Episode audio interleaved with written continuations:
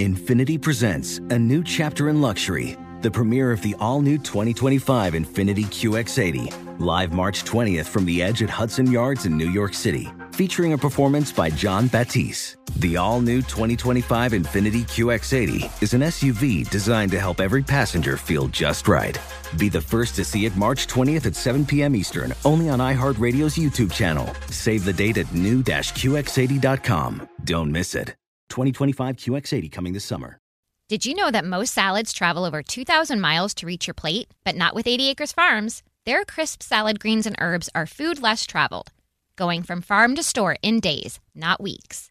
They stay fresher for longer in your fridge. My salad lasts all week long, which means less food waste and easy meal planning. Oh, and did I mention there's no need to wash these greens? Because 80 Acres Farms uses zero pesticides. Visit 80acresfarms.com to learn more and find their salads and salad kits at your local Harris Teeter. Had enough of those supplements that leave you feeling nothing? Cymbiotika is your solution to great tasting, all natural supplements that actually work. Crafted with premium plant based ingredients, their products have no seed oils, fillers, or artificial nonsense. It's just pure goodness in every pouch. Try them out and actually feel the difference today. Visit Cymbiotika.com and use code IHEART for 15% off plus free shipping on your subscription order. Again, that's 15% off plus free shipping on your subscription order. Go to Cymbiotika.com. That's C Y M B I O T I K A.com.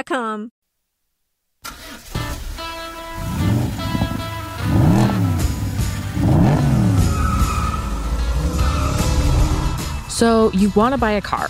You've figured out your budget and which car you want. It makes sense for your needs, plus, you can afford the monthly payments, insurance, and annual maintenance. And now it's time to get down to business and actually get those keys in your hand. But figuring out how to get the best price and where to direct your research can be overwhelming. And walking into a dealership can feel a little like you're swimming in shark infested waters while you're covered in fish guts. This is a totally normal feeling, though. According to the results of Capital One's Auto Navigator survey from 2020, only 26% of participants felt confident shopping for a car, and only 24% were sure of their negotiating abilities in the dealership. It's no wonder, given how complicated buying a car can seem.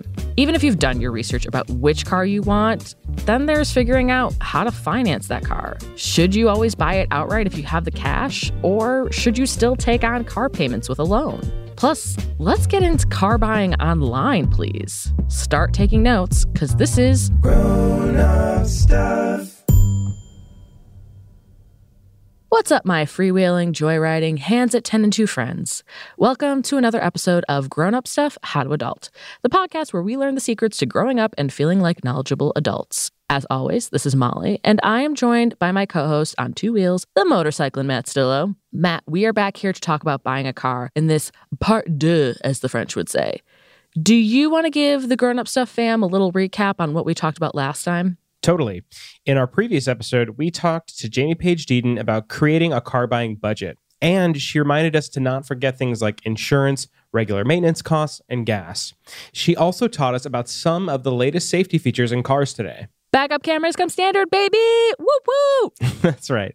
But there's also lane assist and sensors that can tell you when you're getting sleepy. Oh, yeah, that was crazy. It scans your eye movements and tracks how tired you may be. Insane. Yeah, and Jamie also dropped some knowledge on hybrids and EVs and gave us some very useful information on the average range for these types of cars. Right. And honestly, I had no idea there were two different types of hybrids. So that was a real eye opener for me.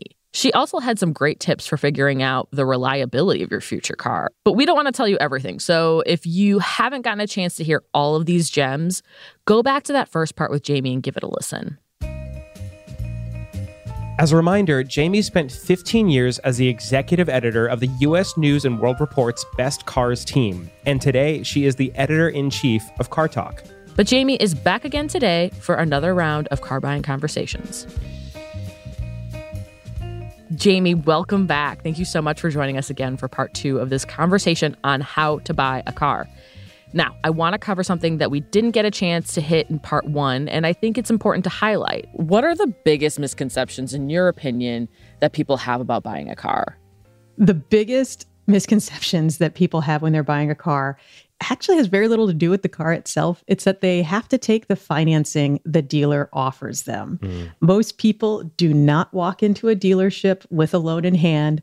And that is a huge, huge mistake because the dealers make money by referring people and getting people finances. So they get a kickback from the financing company or bank that they're working with.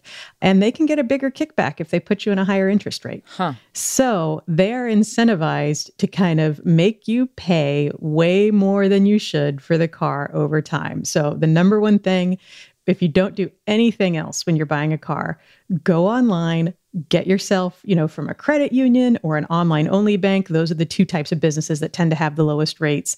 Go get yourself your own car loan already in hand. And then when the dealer's like, ooh, I can take care of you with 8%, you can be like, bam, I got 5.5 already. Beat that. um, and that will save you. I mean, people focus so much on the price of the car or like their monthly payment that they don't look at the overall cost. And that overall cost is really driven by your interest rate. So the lower you can get it, the better you're going to do. And shop around for the interest rate the same way you shop around for a car. So I've actually heard from some people that dealers will oftentimes get you the best interest rate. Is that just completely not true? It's not completely not true, but it's better to go in with another option. Uh-huh. So even if the dealer can beat it, that's great. Go with what the dealer's offering, but just walk in there with approval for a loan where you know the interest rate and you know about what your payment's going to be so that you just have that other option. If the dealer isn't going to be able to match it, you'll save money. If the dealer can beat it, great, you'll save money. But either way, just make sure you've got another option. Right.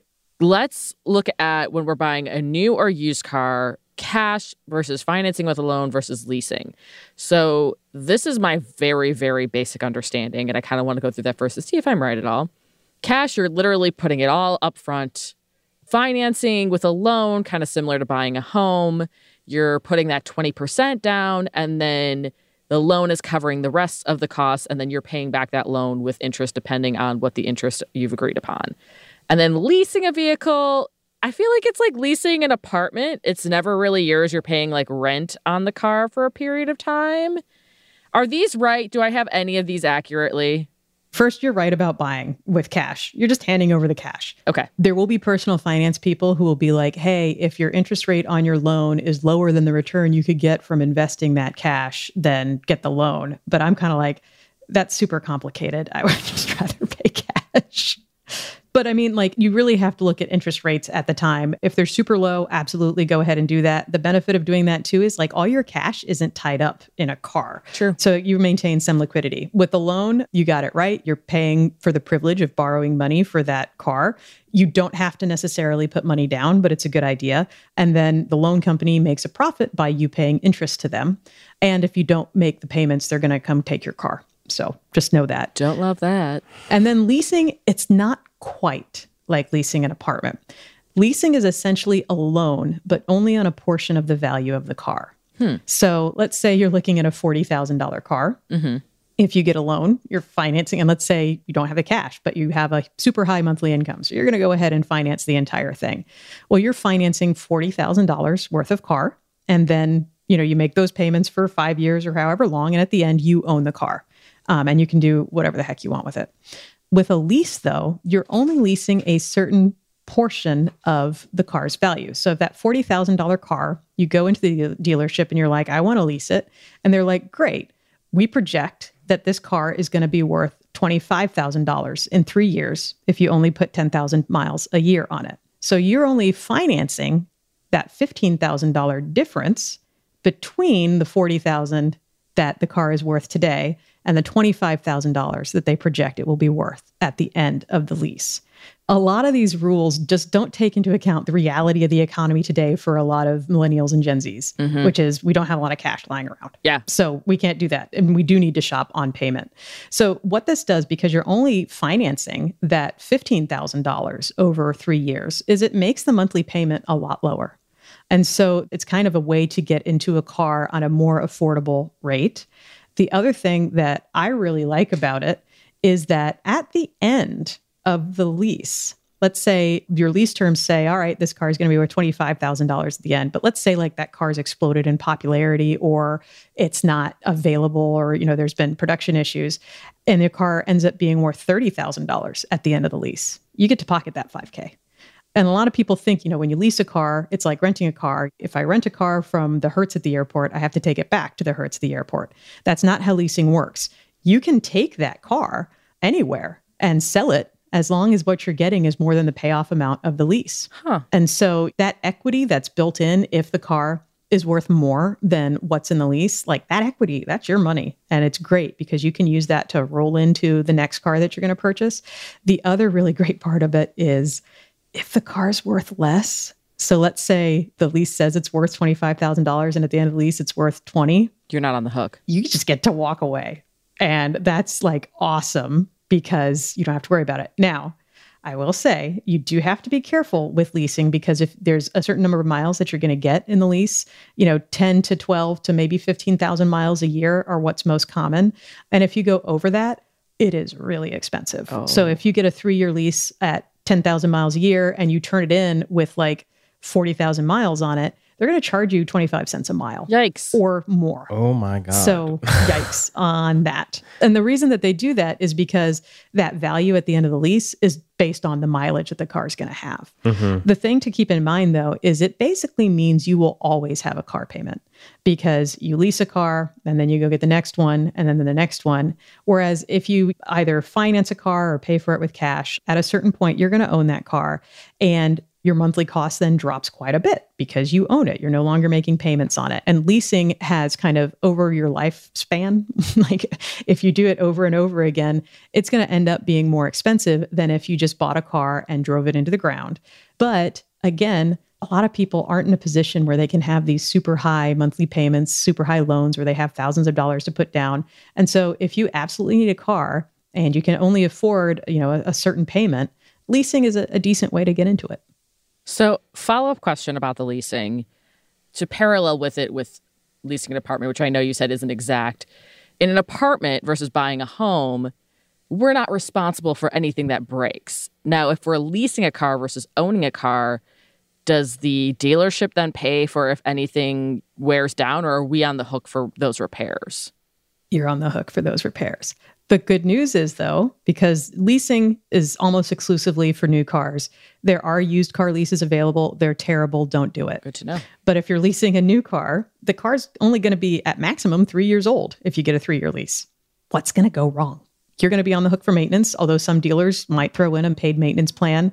Some of the manufacturers will also throw in a paid maintenance plan depending on what incentives they're offering that day. Right. You're on the hook for repairs, but the car's only three years old, so those costs are not going to be particularly high. That makes sense.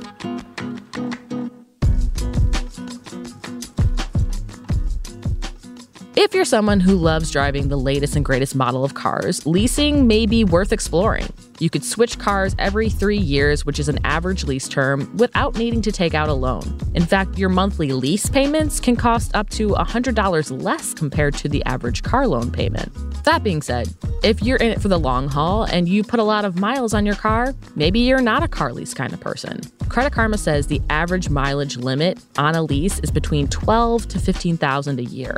If you go over, you could be charged anywhere from 10 to 25 cents a mile over that limit. So let's just do some quick math. If you go over that limit by just a mere 1,000 miles, at 25 cents a mile, you're paying an extra $200. My friends, that's a night in a decent hotel or a round trip airfare to New Orleans. I've read a little bit about getting pre approved for a loan. Is this something that we should consider? And if so, how might we go about starting that process?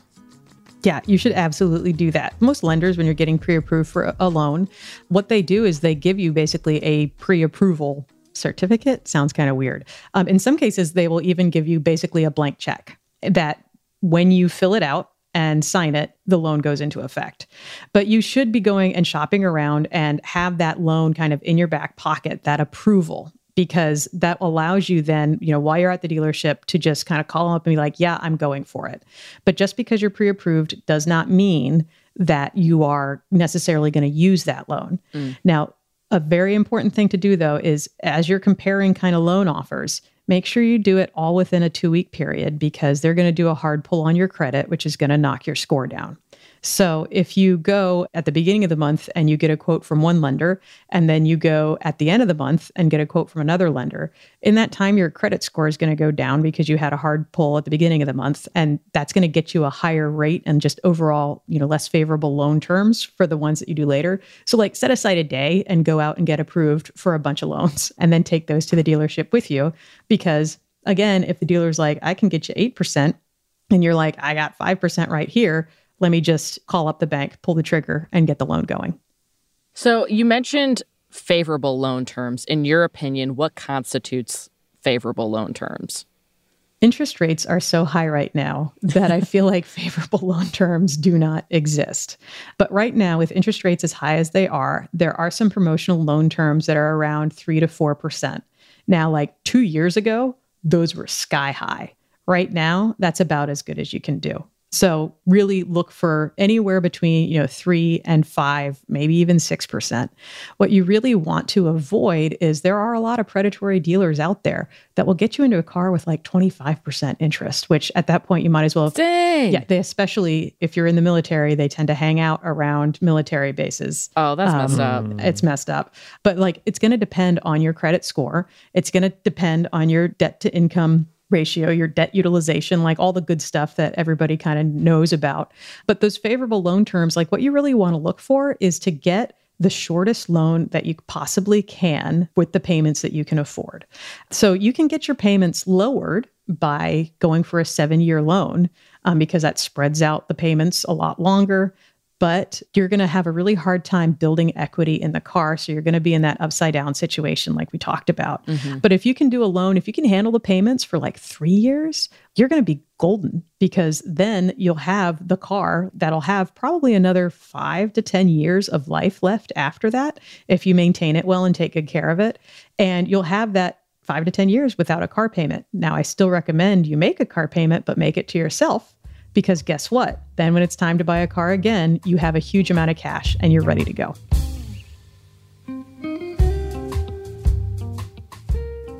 As a reminder, being upside down on a car loan happens when your car is worth less than the value of your loan. Jamie gave the example last episode of the depreciation that happens the second you drive your car off the lot. So let's say you borrowed $20,000 to buy your car, and after driving away from the dealership, its actual value dropped down to $15,000. You're now upside down on your loan. And if your car is totaled before you make up that difference, the insurance company is only going to cover the value of your car and not the full amount owed on your loan. We've talked a little bit about favorable loan terms and that people with good credit can expect to see somewhere between like a 3 to 6% interest rate. Uh, and an interest rate of like 14 to 25% is something that it should absolutely be avoided. But it's got me thinking about those with less than perfect credit. What range of interest rates um, might they expect to see on a loan? Yeah, keeping in mind that I'm not a bank, 7 to 12%. wow. You can, I think, do a little bit better if you live in an area that has a local credit union. You can generally get better rates from credit unions, and that credit union is going to take kind of more of a personal look at your financial setup. Whereas, like Bank of America is going to run you through an algorithm and be like, this is the best we can do. Mm-hmm. With a credit union, they might be able to take a little bit more of a holistic view of you. So, even if your credit score isn't great, but you have a history of on time payments, they might be willing to take more of a risk.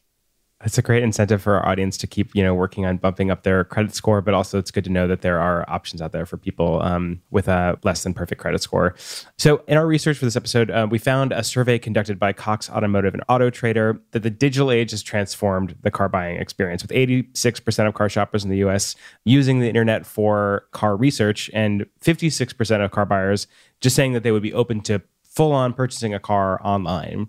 Like, given this shift in the emergence of online only businesses like Carvana, like Vroom, what really are the pros and cons of purchasing a car completely online versus purchasing one in a dealership?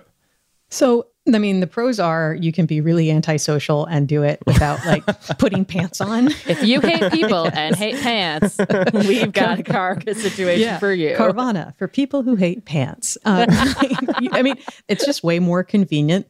The other thing that is a huge benefit of it is they have nationwide inventory. Oh. So, like, if the car that you want isn't available near you, they can bring it to you. Whereas, you know, your dealer is going to be like, sorry, sad trombone. Um, most of the online car buying places give you a, a, return period of like, I think it's like five days or maybe 300 miles, which is nice because you haven't had a chance necessarily to test drive that car or even inspect it because right now, you know, Carvana and Vroom, they're just used cars and you're not going to be able to get it inspected. So if you're going to go that route, the day they drop that car off, take it to a mechanic for an inspection while you're still within that return period. So if it's a bad car, you can get rid of it. The advantage of a dealer is that you're going to have somebody who can generally just walk you through the car, all the features. You're going to be able to test drive it, and then you're going to have you know a place to go for maintenance if it's a new car.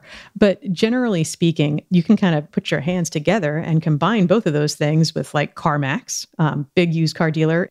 But just in general now, it's really nice because you're not confined to the cars that are just in your area and you have a really good view of what those cars are worth, what a reasonable price is. So you can go, um, a site that I really like is CarGurus. It was founded by one of the guys that founded um, TripAdvisor. And so they have a huge number of used car listings, and they've got an algorithm that's based on location and features and mileage and condition that'll tell you if that price is a good price or not. So that is one really, really helpful thing. There are, there are a bunch of other sites that do similar things, or you can just kind of do your own little piece of analysis and say, okay, well, this seems a little bit overpriced considering there's two more over here. You know, same cars, same mileage, and they're a couple thousand dollars less. If you're looking for a new car, dealers hate this one secret. Um, there's a company called TrueCar, and you can go and get a guaranteed price certificate from TrueCar, so you don't have to negotiate which is another nice thing to have in your back pocket because if you get to the dealer and you're like i'm going to try negotiating and you're like then after 15 minutes you're like this is going terribly. I'm just going to whip out this price coupon and make them honor that. Now you do have to go to a participating dealer with TrueCar but it's an option if you don't want to negotiate. But really the best way to buy a car just kind of depends on you. If you're somebody who wants to go negotiate at a dealer and touch everything before you buy it, go do that. If you're somebody who doesn't want to talk to anybody, go to Carvana. If you want to have a mix of the two, go to CarMax. In March of 2021, ABC News reported that nearly 30% of new car sales in 2020 happened online. And the majority of people who bought cars online, they're feeling pretty good about it. Based on a survey conducted in January of 2022 by Progressive, 78% of people who bought a car online in the previous two years said they found the experience, quote, highly satisfying. And many experts are predicting the trend will continue to grow. But if you're not quite ready to make the leap online, as Jamie mentioned, CarMax could be a good in between option. While CarMax has brick and mortar locations that allow customers to purchase a car in person, they also have the option of buying online. Plus, if you decide to shop in person and they don't have the specific car you want, they can ship it to you while most traditional dealerships are limited to selling you only what they have in stock at their specific location. So the last segment that we want to get through is all just talking about dealerships because um, you do have to be social and you do have to wear pants and you just need a, a little bit extra. I refuse, Matt. Before, I refuse to wear pants before walking in there. So let's say that we found the model, the exact model of the car that we want to buy. What are some final considerations to make before walking into a dealership?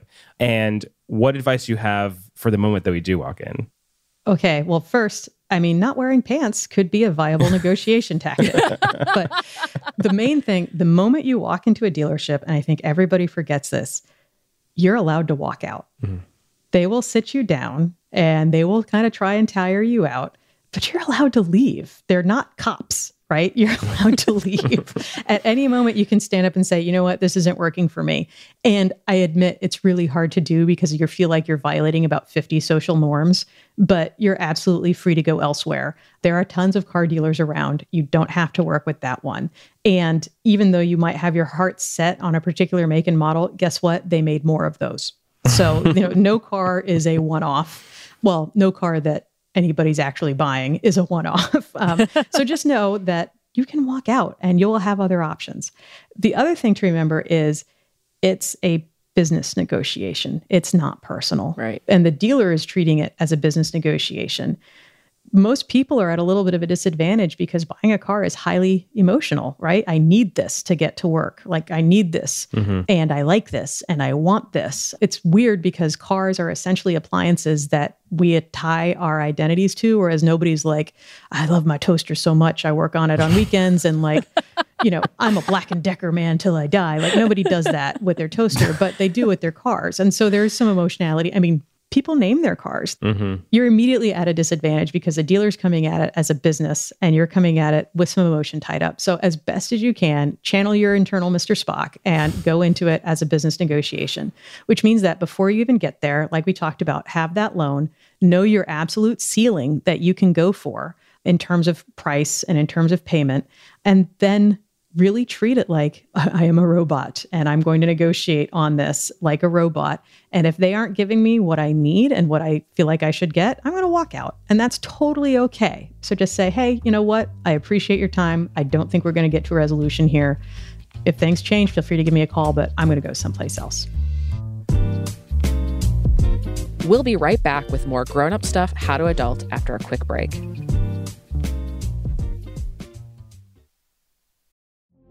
Witness the dawning of a new era in automotive luxury with a reveal unlike any other as Infiniti presents a new chapter in luxury, the premiere of the all new 2025 Infiniti QX80.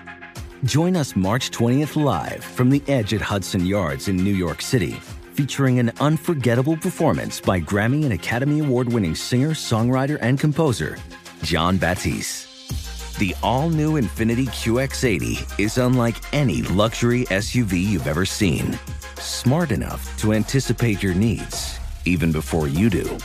Every line, curve, and detail was thoughtfully crafted so everything for every passenger feels just right. Don't miss it. Mark your calendars and be the first to see it March 20th at 7 p.m. Eastern, only on iHeartRadio's YouTube channel. Save the date at new-QX80.com. 2025 QX80 coming this summer. Okay, quick math. The less your business spends on operations, on multiple systems, on delivering your product or service, the more margin you have and the more money you keep. Obvious.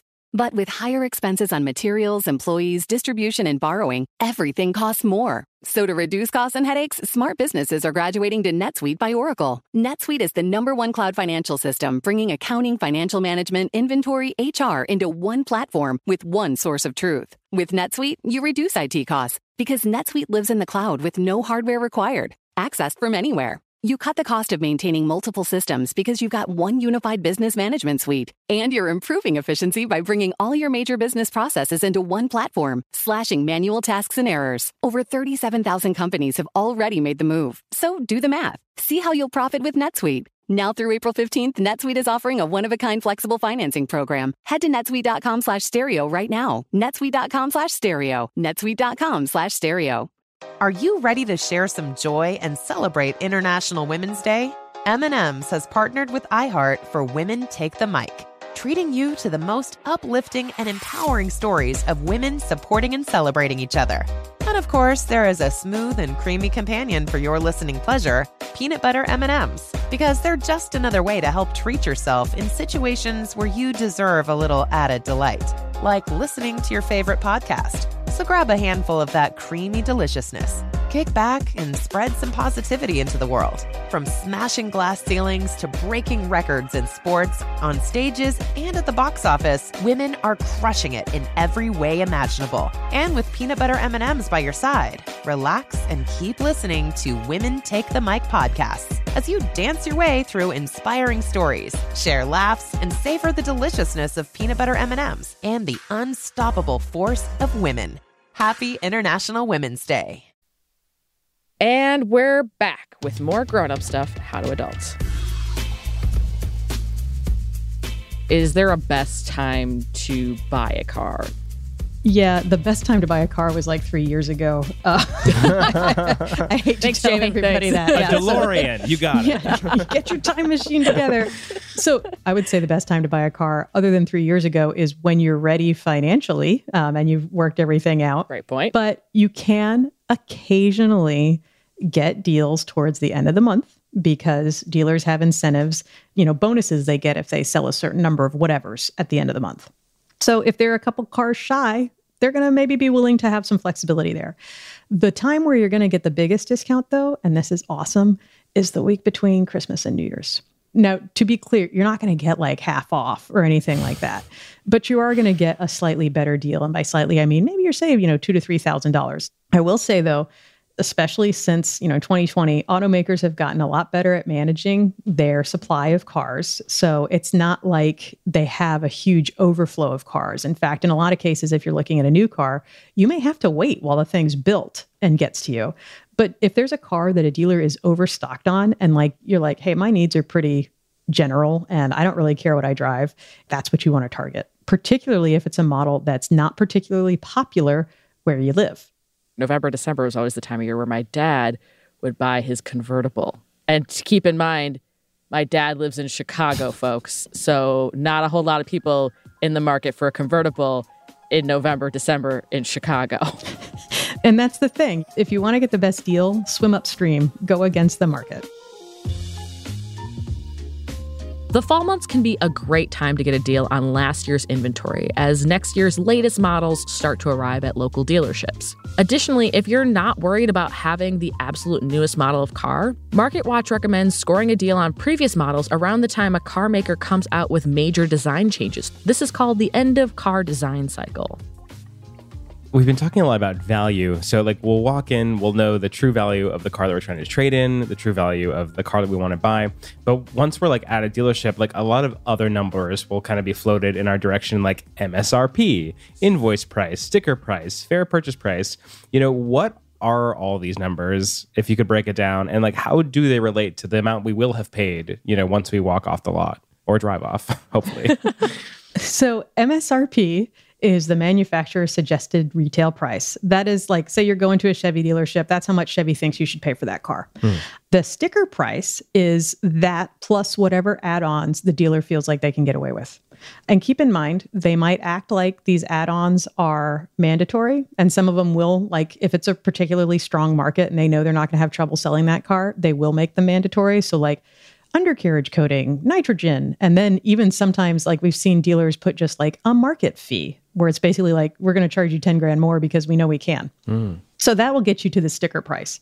Invoice price is what the dealer paid for mm. the car. So where you have that negotiation window is between the sticker price and the invoice price. And that's where you have the wiggle room. Keeping in mind, like the dealer is a business, the dealer has overhead, the dealer needs to make profit. Mm-hmm. So, no, you're not going to get invoice pricing on a car because that would be no profit for the dealer. Mm-hmm. But as close as you can get to that is going to be pretty decent. But again, like the current car market, new or used, is pretty constrained. There's a lot of demand. And so, you know, again, it depends on the model, depends on your kind of micro market that you're in, but you're not going to get like close to invoice price. The best you can get is maybe midway between invoice and sticker. And in some cases, if it's a super popular car, congratulations, you're going to pay sticker you mentioned these dealer installed options. Is there any reason why we like should be wary of them? They're just upcharges of stuff that you don't really need. They're a way for the dealer to like make you feel good about them charging you more money because they'll be like, "Oh yeah, man, you need nitrogen in your tires." No, you don't. the other thing is like my favorite question is they're always like, "Well, we really recommend the undercarriage coating." And I'll be like, "Are you telling me Toyota let this out of the factory without the correct coating on the undercarriage?" Right. And then they'll kind of be like, "No, you don't need it." but they're trying to sell you that stuff, and that's totally fine. But like what you want to do is basically say to the dealer like, "I don't need that stuff." So what can you do by cutting all that stuff out? What are the signs that we should just walk away? High pressure. If they're like, what is it going to take to get you in this baby today? Like that kind of thing. if they're like, no, no, no, you can't leave. Anytime where you're just feeling uncomfortable, like I will go to a dealership, you know, if we're buying a car, I'll go with my husband. They only talk to him. Congratulations, you're not getting my business. Yeah, that's messed up. I hate that. I can't stand that.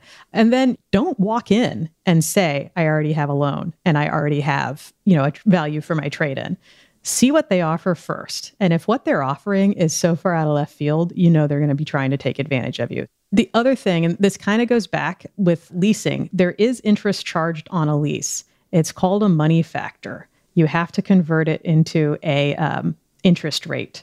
But when they come back with the money factor on a lease, if you're thinking about leasing, convert it to an interest rate and make sure it's fair. Because there was one time I was like, I'm going to lease this car.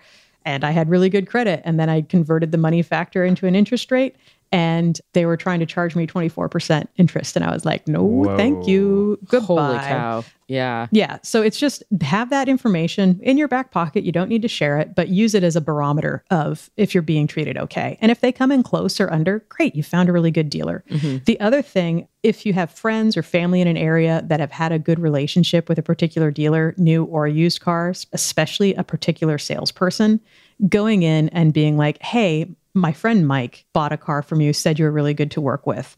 That salesperson then knows that, like, hey, they get a significant amount of business from word of mouth. Like, that's a good source of leads for them. So they want to treat you right.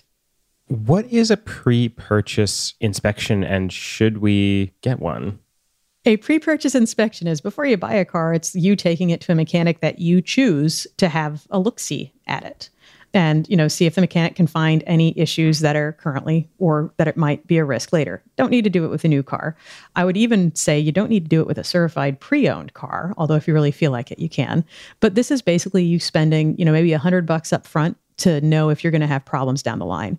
A lot of places really don't like you to do this So what you, this is why like if you buy from like a Carvana or a CarMax and you've got that return period, do it immediately during the return period.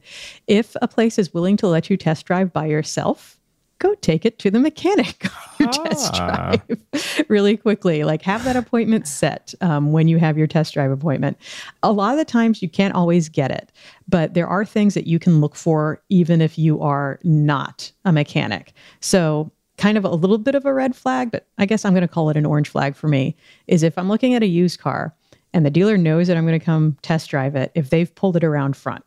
And the reason I don't like them to do that is because I won't be able to see all the leaks it might have oh, sitting while it's parked. Call. So if you're looking at a used car, you don't necessarily want to give them a heads up. But what you do want to do is get under that car and see if anything's leaking. The other thing that you really have to worry about, especially as there's like flooding in California and we're in like end days types of weather, is like flooded cars. You do not want a flooded car.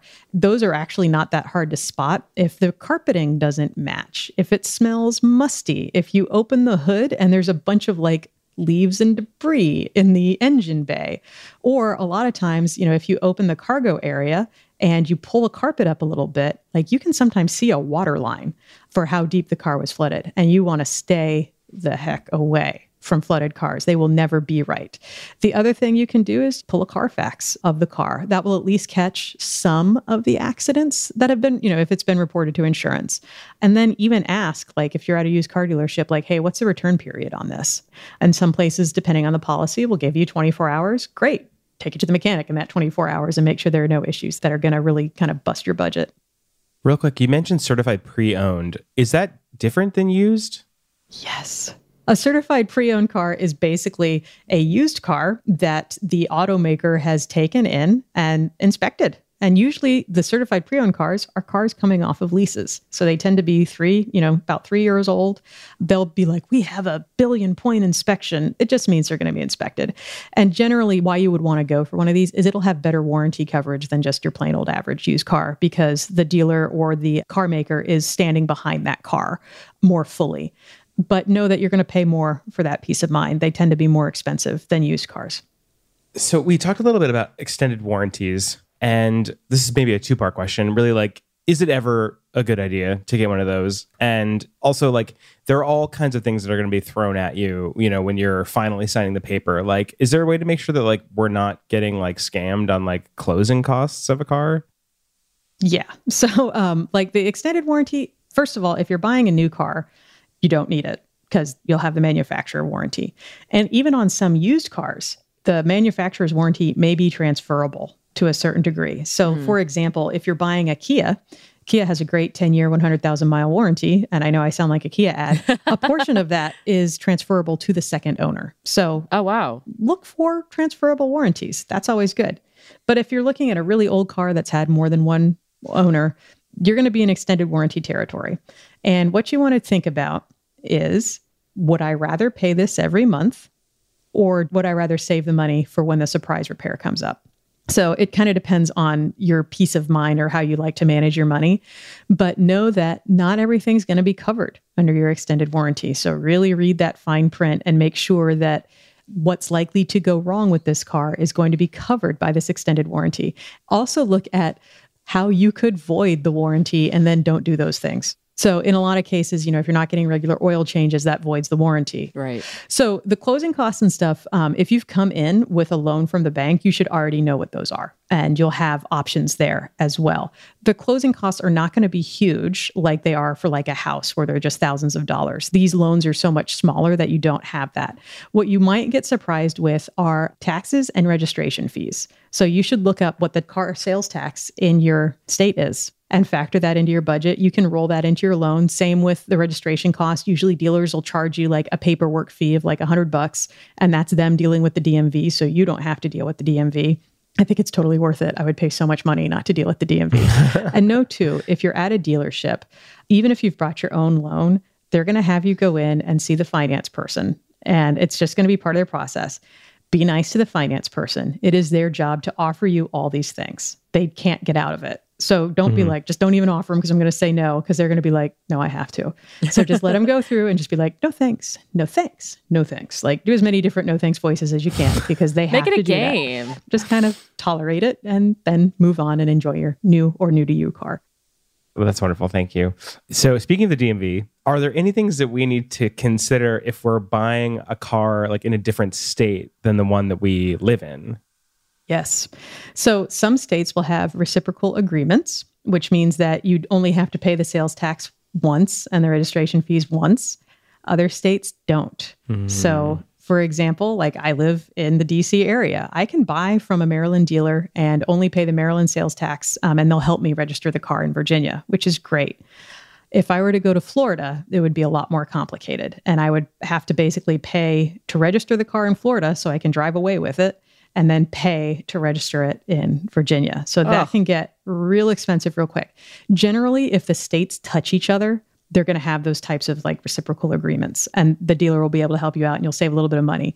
But if you want to go like four or five states away, you should really be saving a lot on the price of the car to maybe make up for what you're going to have to spend in time and registration fees once you finally get it home.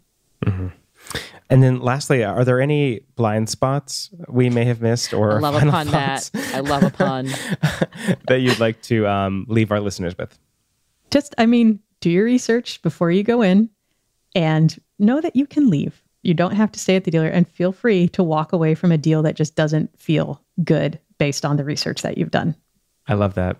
Jamie, you mentioned people love their cars and they name their cars. Does your car have a name?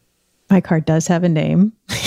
my car is named Higgins after Higgins from Ted Lasso. I love it. So that, and then um, my husband's car is named Moneypenny after the character from James Bond. Yes. So yeah, we always name our cars. I will say we had this one like BMW we were leasing and we did not name it because we were like, this car has no personality and we're not keeping it. It's not a member of the family.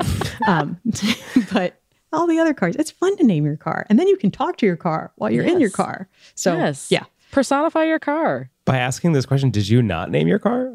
I think I did have a name for it, but this is also you're asking me to like remember a name from like 12 years ago. Well, I remember my car's name from high school. What was yours?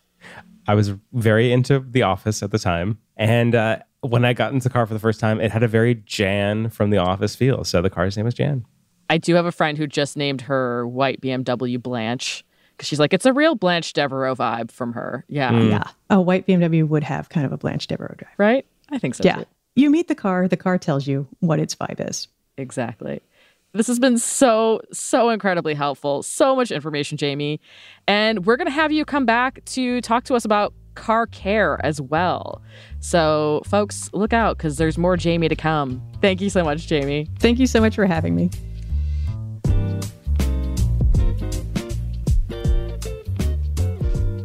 I want to thank Jamie again for all of the information she has shared with us about car buying. She is truly a bottomless well of car knowledge, and we are going to have her join us again later this year to tell us how to take care of our cars and what we need to know and do to keep them in working order. But here's what I've learned from her today about car buying.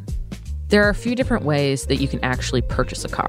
You can buy it outright in cash, you can finance it with a loan, or you can lease a car. Even if you have all the money to buy a car outright in cash, there may be still some reasons why you want to take out a car loan. Get all of your pre approvals for loans out of the way at once. When they pre approve you for a loan, they do a hard pull on your credit, and that will impact your credit score. So if you start the process to get pre approved for one lending institution and then wait until later to get others, that first credit pull will impact what lenders see. And if you apply for pre approval later on, this could change what they offer you as a result. Getting pre approved does not mean you have to go with that loan. It's always important to have it so that you know how it compares to the loan terms the dealership offers. And remember, the finance person at the dealership has to tell you what they have to offer. Buying online can be pretty great. You don't have to wear real pants, and you don't have to leave your home or talk to real people. But make sure that you know what you're getting and that you have time to return the car if it's not what you expected. Get your car inspected the second you get it. And take Jamie's recommendations for spotting a flooded car and avoid them at all costs. Negotiations are just business, they're not personal. Remove emotions from the deal and don't be afraid to walk away. Most importantly, don't let anyone pressure you into something that you're not comfortable with. That's all for today's episode and a wrap on car buying. Okay, Matt, what's up next? Well, Molly, we're in October, and with Halloween right around the corner, there are few things scarier than choosing the right health insurance plan.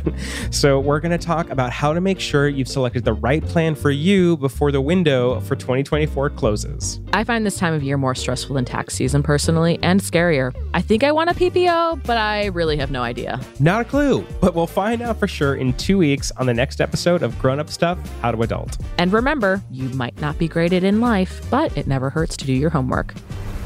This is a production from Ruby Studios from iHeartMedia Our executive producers are Molly Sosha and Matt Stillo. This episode was engineered by Matt Stillo. and written by Molly Sosha, Our fact checker is Casby Bias. with additional editing by Sierra Spreen. We want to thank our teammates at Ruby Studios, including Ethan Fixell, Rachel Swan Krasnoff, Amber Smith, Deborah Garrett, and Andy Kelly.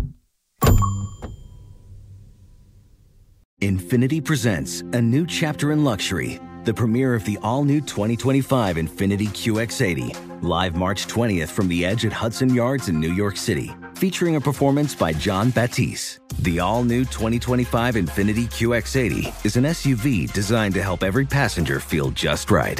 Be the first to see it March 20th at 7 p.m. Eastern, only on iHeartRadio's YouTube channel. Save the date at new-QX80.com. Don't miss it.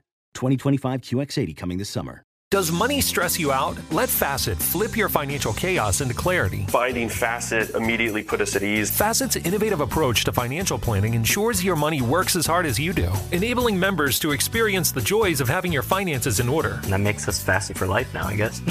Visit facet.com, F A C E T.com to learn more. This ad is sponsored by Facet. Facet Wealth is an SEC registered investment advisor. This is not an offer to buy or sell securities, nor is it investment, legal, or tax advice. These testimonials are from current Facet members who are not compensated. All opinions are their own and not a guarantee of a similar outcome. Farm to store in days, not weeks. That's 80 Acres Farms. Did you know most salads travel over 2,000 miles to reach your plate? But not 80 Acres Farms. Their crisp salad greens and herbs are food less traveled. They stay fresher for longer in your fridge. My salad lasts all week long, which means less food waste and easy meal planning. Oh, and did I mention there's zero need to wash these greens? Because 80 Acres Farms uses zero pesticides. Visit 80acresfarms.com to learn more and find their salads and salad kits at your local Harris Teeter.